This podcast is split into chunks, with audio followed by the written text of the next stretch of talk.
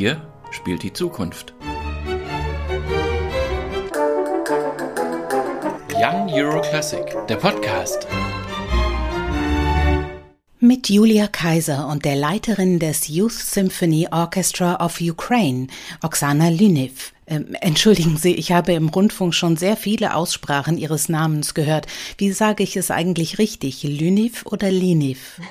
Ist kein Problem, weil in Ukrainisch klingt sowieso Oksana Lyniv und Sie haben ja fast nicht äh, diese harte L sondern L immer, das, also deswegen Linie wohl Lüniv ist kein Problem. Bei den Namen der Komponisten brauche ich dann auch Ihre Hilfe, denn Sie haben für die erste Programmhälfte viel ukrainische Musik im Gepäck. Ich freue mich, weil das ist wirklich wie eine echte Schatzkiste. Wir haben sehr, sehr viele tolle Stücke mitgebracht und Instrumentalwerke und Ersterführung und äh, Werk für Gesang und eine richtige äh, symphonische Dichtung von verschiedenen Komponisten. Und das erste Werk liegt mir besonders am Herzen, weil das spiegelt unsere jetzige Situation. Das ist ganz, ganz aktuell. Maria's City, Marias Stadt. Die Komposition wurde beendet erst Ende Mai von einem jungen ukrainischen Komponist, Zoltan Almashi, mit dem ich studiert habe in Lemberg, also Lviva Musikakademie. Ich äh, war Dirigierstudentin und er hat Komposition und Cello äh, studiert und seitdem ein erfolgreicher Komponist in Ukraine. Und ich bin jetzt aktuell ähm, Musikdirektorin ähm, in Teatro Comunale di Bologna. Und als der Krieg begann, habe ich dann überlegt, ich muss alle Konzertprogramme erneuern, weil es geht überhaupt jetzt nicht, dass ich keinen Bezug zu der Realität habe. Und ich habe dann in meine Social Media geschrieben, wer kann für mich ein Stück für Streicher komponieren, so ähnlich wie Adagio von Samuel Barber. Und dann hat Sultan Almashi reagiert, er hat gesagt, Oksana, sehr, sehr gerne lass mich etwas überlegen. Und ein paar Monate später entstand dieses Werk mit einer Widmung an die Stadt Mariupol. Und der Komponist hat auch ein bisschen sein Konzept erläutert. Er hat gesagt, die Hoffnung wie eine zarte Pflanze soll durchwachsen durch die Trümmer, Beton und Steine der zerstörten Stadt. Das Leben soll letztendlich gewinnen. Und die Musik ist äh, sehr lyrisch. Es beginnt mit einer Melodie, das hätte auch ein ukrainisches Lied sein können. Aber in der Mitte ist eine ein Allegro-Teil in Dur. Und dann habe ich ihn gefragt, was soll das? Also das ist von einem Punktierungsrhythmus und ähm, Sechzehntelbewegung äh, durchgedrungen. Ich habe dann gesagt, was bedeutet das? Er hat gesagt, Oksana, ich habe einmal Raketenangriff vor meinen Augen gesehen. Das war nicht weit von meinem Haus und ich habe ins Fenster einen leuchtenden Strahl gesehen, also diese Explosion gesehen und plötzlich danach war für mich diese Licht, starke Lichtsignal wie, wie diesen punktierten Rhythmus und äh, sozusagen diese Dur hier, das ist eben diese Raketenschüsse, ja, aber dann endet das mit einem hohen Ton in Violinen wie ein Tinnitus, weil er sagt, nach einer Explosion, man hört erstmal nichts. Und dann wie aus Splittern kommt diese erste Melodie wiederkehrt, diese Hoffnungsthema wieder zurück und das endet dann mit einem Solosatz äh, von Streichern wie ein Gebet. Also für mich ist dieses Stück sehr beeindruckend. Es entstand auch ähm, in Kooperation mit äh, Musikvereinen in Österreich, in Graz, wo ich früher Chefdirigentin war. Dort haben wir schon das einmal mit Grazer Philharmoniker gespielt. Und für mich ist das sehr schön, weil das bringt sofort das Publikum in diese Andachtstimmung eben mit Gedanken auf die aktuelle Situation mit Krieg in Europa. Ein trügerisches Dur also, auch mit einer Aufforderung an die Zuhörenden? es gibt eine höchste Spannung, man soll reagieren, man soll etwas unternehmen, ja, wie ein schnelles Tempo, wie ob wir jetzt als Gesellschaft gegen die Wand rennen, wenn wir unseren Kurs, unsere Richtung nicht ändern, wenn wir etwas plötzlich jetzt einfach kapieren aus der Situation. Aus der beklemmenden Realität und dem Jetzt scheint es schwierig, den Blick zurückzuwenden auf die lyrische Vergangenheit ukrainischer Musik.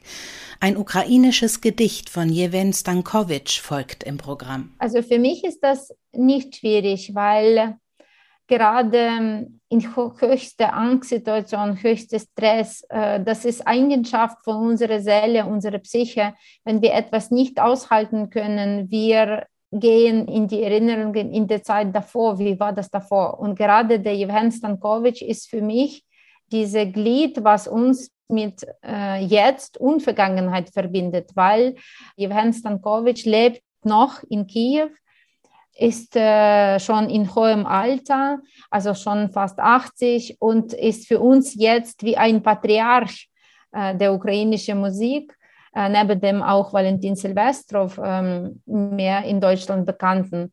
Und diese ukrainische Gedicht für Solo-Violine und Kammerorchester ist ein sehr poetisches Stück, wo eben Solo-Violine wie ohne Worte eben diese lyrische, friedensvolle, ähm, tiefselige Stimmung. Aber dort gibt es auch einen dramatischen Mittelteil und deswegen ist er auch ziemlich mh, mm, rund und äh, wie soll ich sagen, passt das auch zu Maria City. Außerdem, Jewhen Stankovic ist ein Kompositionsschüler von Boris Latoschinski, dessen symphonische Dichtung wir am Ende des ersten Teils spielen werden. Es ist an dieser Stelle Zeit, auf einen der Solisten einzugehen. André Morsat spielt die Violine. André Morsat ist äh, auch mein Partner, auch mein Mann jetzt. Und wir haben uns eben kennengelernt in Europa, weil er ist auch ein von ukrainischen Musikern, die schon erfolgreich international geworden sind. Er hat seine Ausbildung bekommen in Odessa Musikhochschule, aber dann auch später in äh, Musikakademie Reina Sofia in Madrid. Sein Abschluss war in Mannheim, also in Hochschule Mannheim. Er ist auch Preisträger von internationalen Musikwettbewerben, aber jetzt ist er auch der Gastprofessor in der Musikhochschule in Odessa und auch der Gründer und künstlerische Leiter von Odessa Violinwettbewerb. Also wenn wir wissen, Odessa Violinschule auch mit Eustrach und mit vielen anderen ist äh, international bekannt. Und Andrei ist auch ein von den ukrainischen Musikern, die, die, sich sehr aktiv einsetzen für die Entwicklung von Jugendgenerationen in Ukraine und äh, vor allem für quasi das internationale Kulturverbindungen äh, der Ukraine und der Welt. Und wir haben uns beide praktisch kennengelernt als beide solche mit ähnliche Ideen strebenden äh, Künstler, also jetzt nicht nur eigene internationale Karriere entwickeln, sondern die ganze nächste Generation mit einprägen von ukrainischen Künstlern, eben unsere Zeit und unsere Möglichkeiten in zukünftige Generationen äh, ukrainischen Künstlern zu investieren. Dieses Jahr ähm, gastiert äh, Andrei Morsa mit uns auch als Solist, aber schon seit der Gründung des Symphonieorchesters der Ukraine ist er regelmäßiger Dozent Gast als Professor, arbeitet auch mit, ähm, regelmäßig mit unseren Violinengruppen und Streichergruppen, aber auch seit äh, letzter Saison ist er auch Leiter von unserem quasi Lehrerabteilung. Also er kümmert sich um Gastdozenten, auch anderen um Meisterklassen für unsere Mitglieder von Jugendorchester. Also deswegen, ich freue mich sehr, dass wir zusammen auch auf einer Bühne stehen. Ein Traumpaar, das in einer friedvollen Welt Großes schaffen kann, eine Zukunft für die nächste Generation von Musikerinnen und Musikern vorbereitet. Nun stehen gewiss Sie selbst und auch alle jungen Musikerinnen und Musiker unter einer enormen Anspannung durch den Krieg in Ihrer Heimat.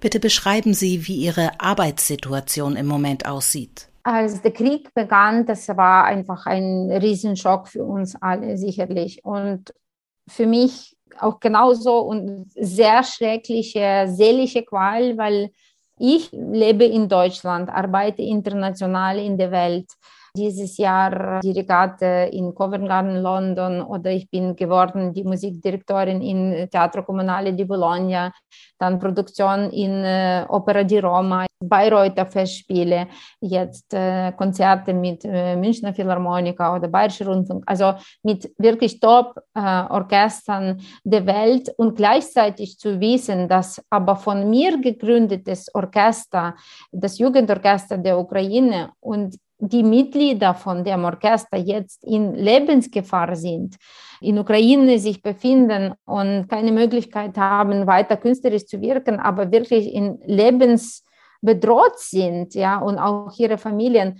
Dieser Gedanke war für mich einfach schrecklich. Ich hatte so eine äh, depressive Stimmung gehabt. Was kann ich wirklich machen? Wie kann ich jetzt meine Kontakte einsetzen?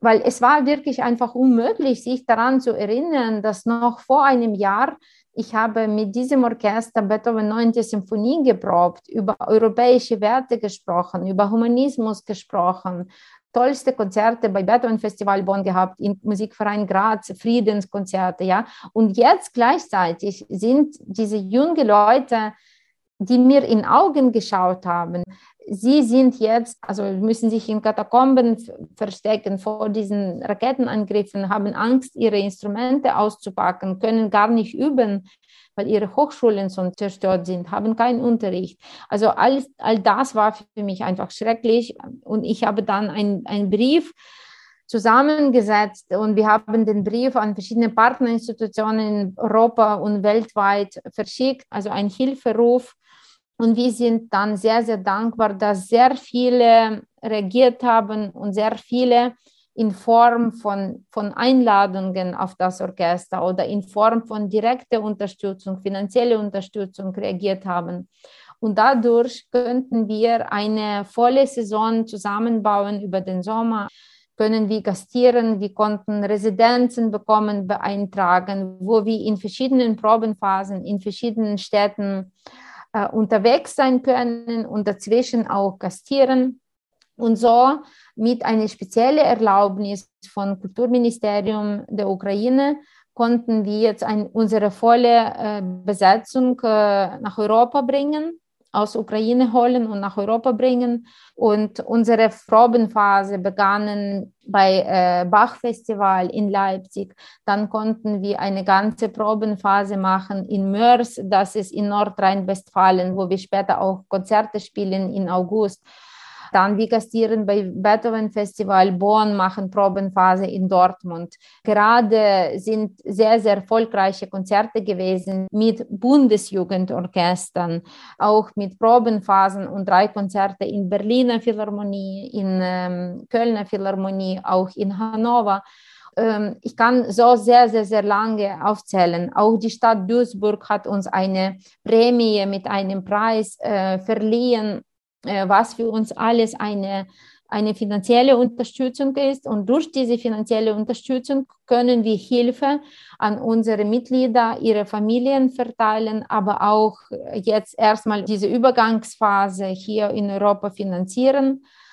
Was unsere Musiker angeht, äh, viele beginnen ihr Studium weiter in Europa und, und Großbritannien und überhaupt weltweit. Manche sind in Israel, manche sind in Asien. Einige wollen doch zurück in die Ukraine, weil das ihre Überzeugung ist. Sie wollen zu Hause bleiben mit ihren Familien. Also unterschiedliche Situationen für alle. Und wie gesagt, es ist sehr, sehr aktive Phase für mich, weil ich arbeite natürlich parallel in allen meinen Verträgen wie, wie geplant, also Bayreuther Festspiele oder alle Symphoniekonzerte oder Bologna-Projekte. Aber parallel, es kam einfach alles dazu. Und ich versuche äh, auch junge ukrainische Dirigenten auch zu fordern.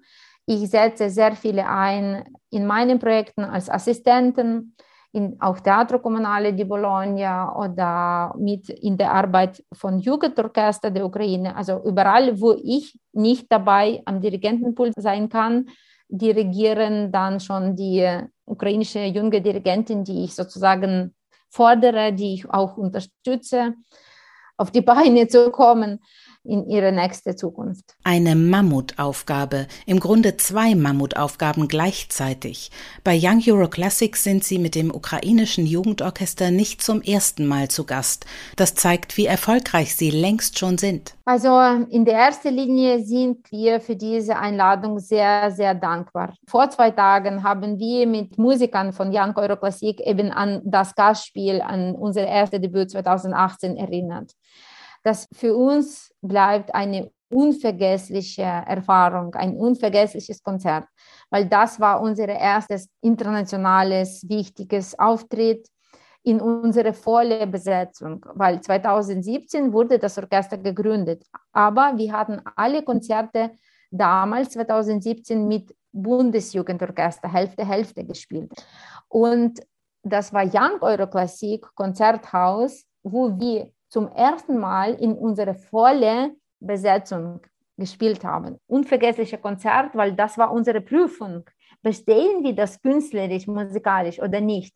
Und das Schöne ist, dass dieses Konzert auch damals war von Arte aufgenommen und als der Krieg begann dieses Jahr, hat Arte dieses Konzert auch wieder aufs Programm genommen. Das war tolle Erinnerung, ein Pass quasi in die Zukunft künstlerisch, ja, weil alle Ideen und unser Patriotismus, das ist alles sehr schön, aber wenn wir es musikalisch nicht beherrschen, dann äh, wird das eben nicht funktionieren. Und ich erinnere mir damals von dem Konzert, von dieser Standing Ovation 2018, volle Konzerthaus Berlin. Und ich hoffe, dass auch dieses Jahr wir werden ein Publikum, also ein zahlreiches Publikum in Berlin treffen, weil wir kommen mit ganz wichtiger Botschaft, wir kommen als Kämpfer für unsere Demokratie, für unsere Zukunft. Und wir wollen für Humanismus kommen, mit Botschaft zur Hoffnung kommen auf eine neue und andere Gesellschaft, ohne Krieg, also mit Akzeptanz, mit, mit aufgeschlossenen Gedanken für ein gemeinsames Europa. Liegt diese Zukunftshoffnung auch in der Kammerkantate, die Sie in diesem Jahr mit zu Young Euro Classic bringen? Oleg Kieva ist ukrainischer Komponist, er lebt in Kiew, leider ist er vor ein paar Jahren gestorben. Und äh, der Dichter Tschina, ja, der ist ein, ein Klassiker, ukrainischer Klassiker. Die Texte sind sehr lyrisch, sie äh, erzählen von, von, von, von der ersten Liebe, sie erzählen also sage ich so, das ist sehr ukrainische Thematik. Ja, wenn Sie ukrainische Lieder anschauen, Liedergut, also Volkslieder, das sind das meistens die Gefühle der Seele, die sich in der Natur spiegeln und andersrum umgekehrt. Also das ist ein sehr, sehr, sehr schönes Stück, weil der Klang dieser diese Kantate äh, diese Lieder, das sind drei Teile. Da kann man unsere, unsere ukrainische Seele, ein bisschen wehmütige Seele erklären. Ja, also das ist sehr, sehr poetisch, ja, gleichzeitig sehr poetisch und das ist für mich eine Perle der Kammermusik des 20. Jahrhunderts aus der, aus der Ukraine. Und schließlich die symphonische Dichtung von Boris Ljatuschinsky, den Sie vorhin schon erwähnt haben. Auch ein älteres Werk von 1955, aber ein wichtiges, Grajina. Wichtiges in erster Linie durch den Komponist. Boris Ljatuschinsky ist ein Schüler von Reinhold Glier und ist also der bedeutendste äh, symphonische Komponist äh, des 20. Jahrhunderts für Ukraine. Er lebte noch in Stalin-Zeit und äh, ich habe mich viel mit seinem symphonischen Erbe beschäftigt, viel mich mit den Briefen von Komponisten beschäftigt und zu seiner Zeit stand er sehr stark unter Vorwürfen von Formalismus. Er sollte sogar auch ähm, den anderen Schluss für seine Symphonie schreiben. Also quasi er sollte mehr einen populistischeren Schlussfinale dazu schreiben, weil in seiner Symphonie, in seiner Musik ging es um Auseinandersetzung, um quasi um ein, ein Mensch, ein Individuum, der eben nicht frei sein kann in dieses stalinistische repressive System, also politische System. Und in Grażyna ließ sich Latoschensky von Poem von Adam Mickiewicz inspirieren. Und dort geht es eben um die Befreiungskämpfe zwischen Litauen und Polen. Zuerst lernt, lernt das für mich quasi, wie sich die Geschichte ändert. Zum Beispiel jetzt, äh, obwohl vor 300 Jahren besonders die Polen waren Feinde der Ukraine, ja, aber das für, für uns jetzt sind das für uns die ersten Freunde, über Millionen Menschen die gezwungen waren, die Ukraine jetzt zu verlassen, sind in Polen untergekommen und genauso jetzt auch baltische Länder aktuell leisten sehr, sehr große Unterstützung zur Ukraine, gerade in unserer aktuellen Lage. Aber das Interessante in Krajina für mich ist, dass die Krajina ist praktisch eine litauische Jeanne d'Arc. Und äh, jetzt ist auch sehr oft Thema Frauen, Frauen in unserer Gesellschaft und Gleichberechtigung der Frauen. Dann eben Krajina, das ist auch nochmal ein Beispiel für eine kämpferische Frau, die eben ihren Mann in diesem Krieg auch unterstützt und Führung übernimmt. Young Euro Classic, der Podcast.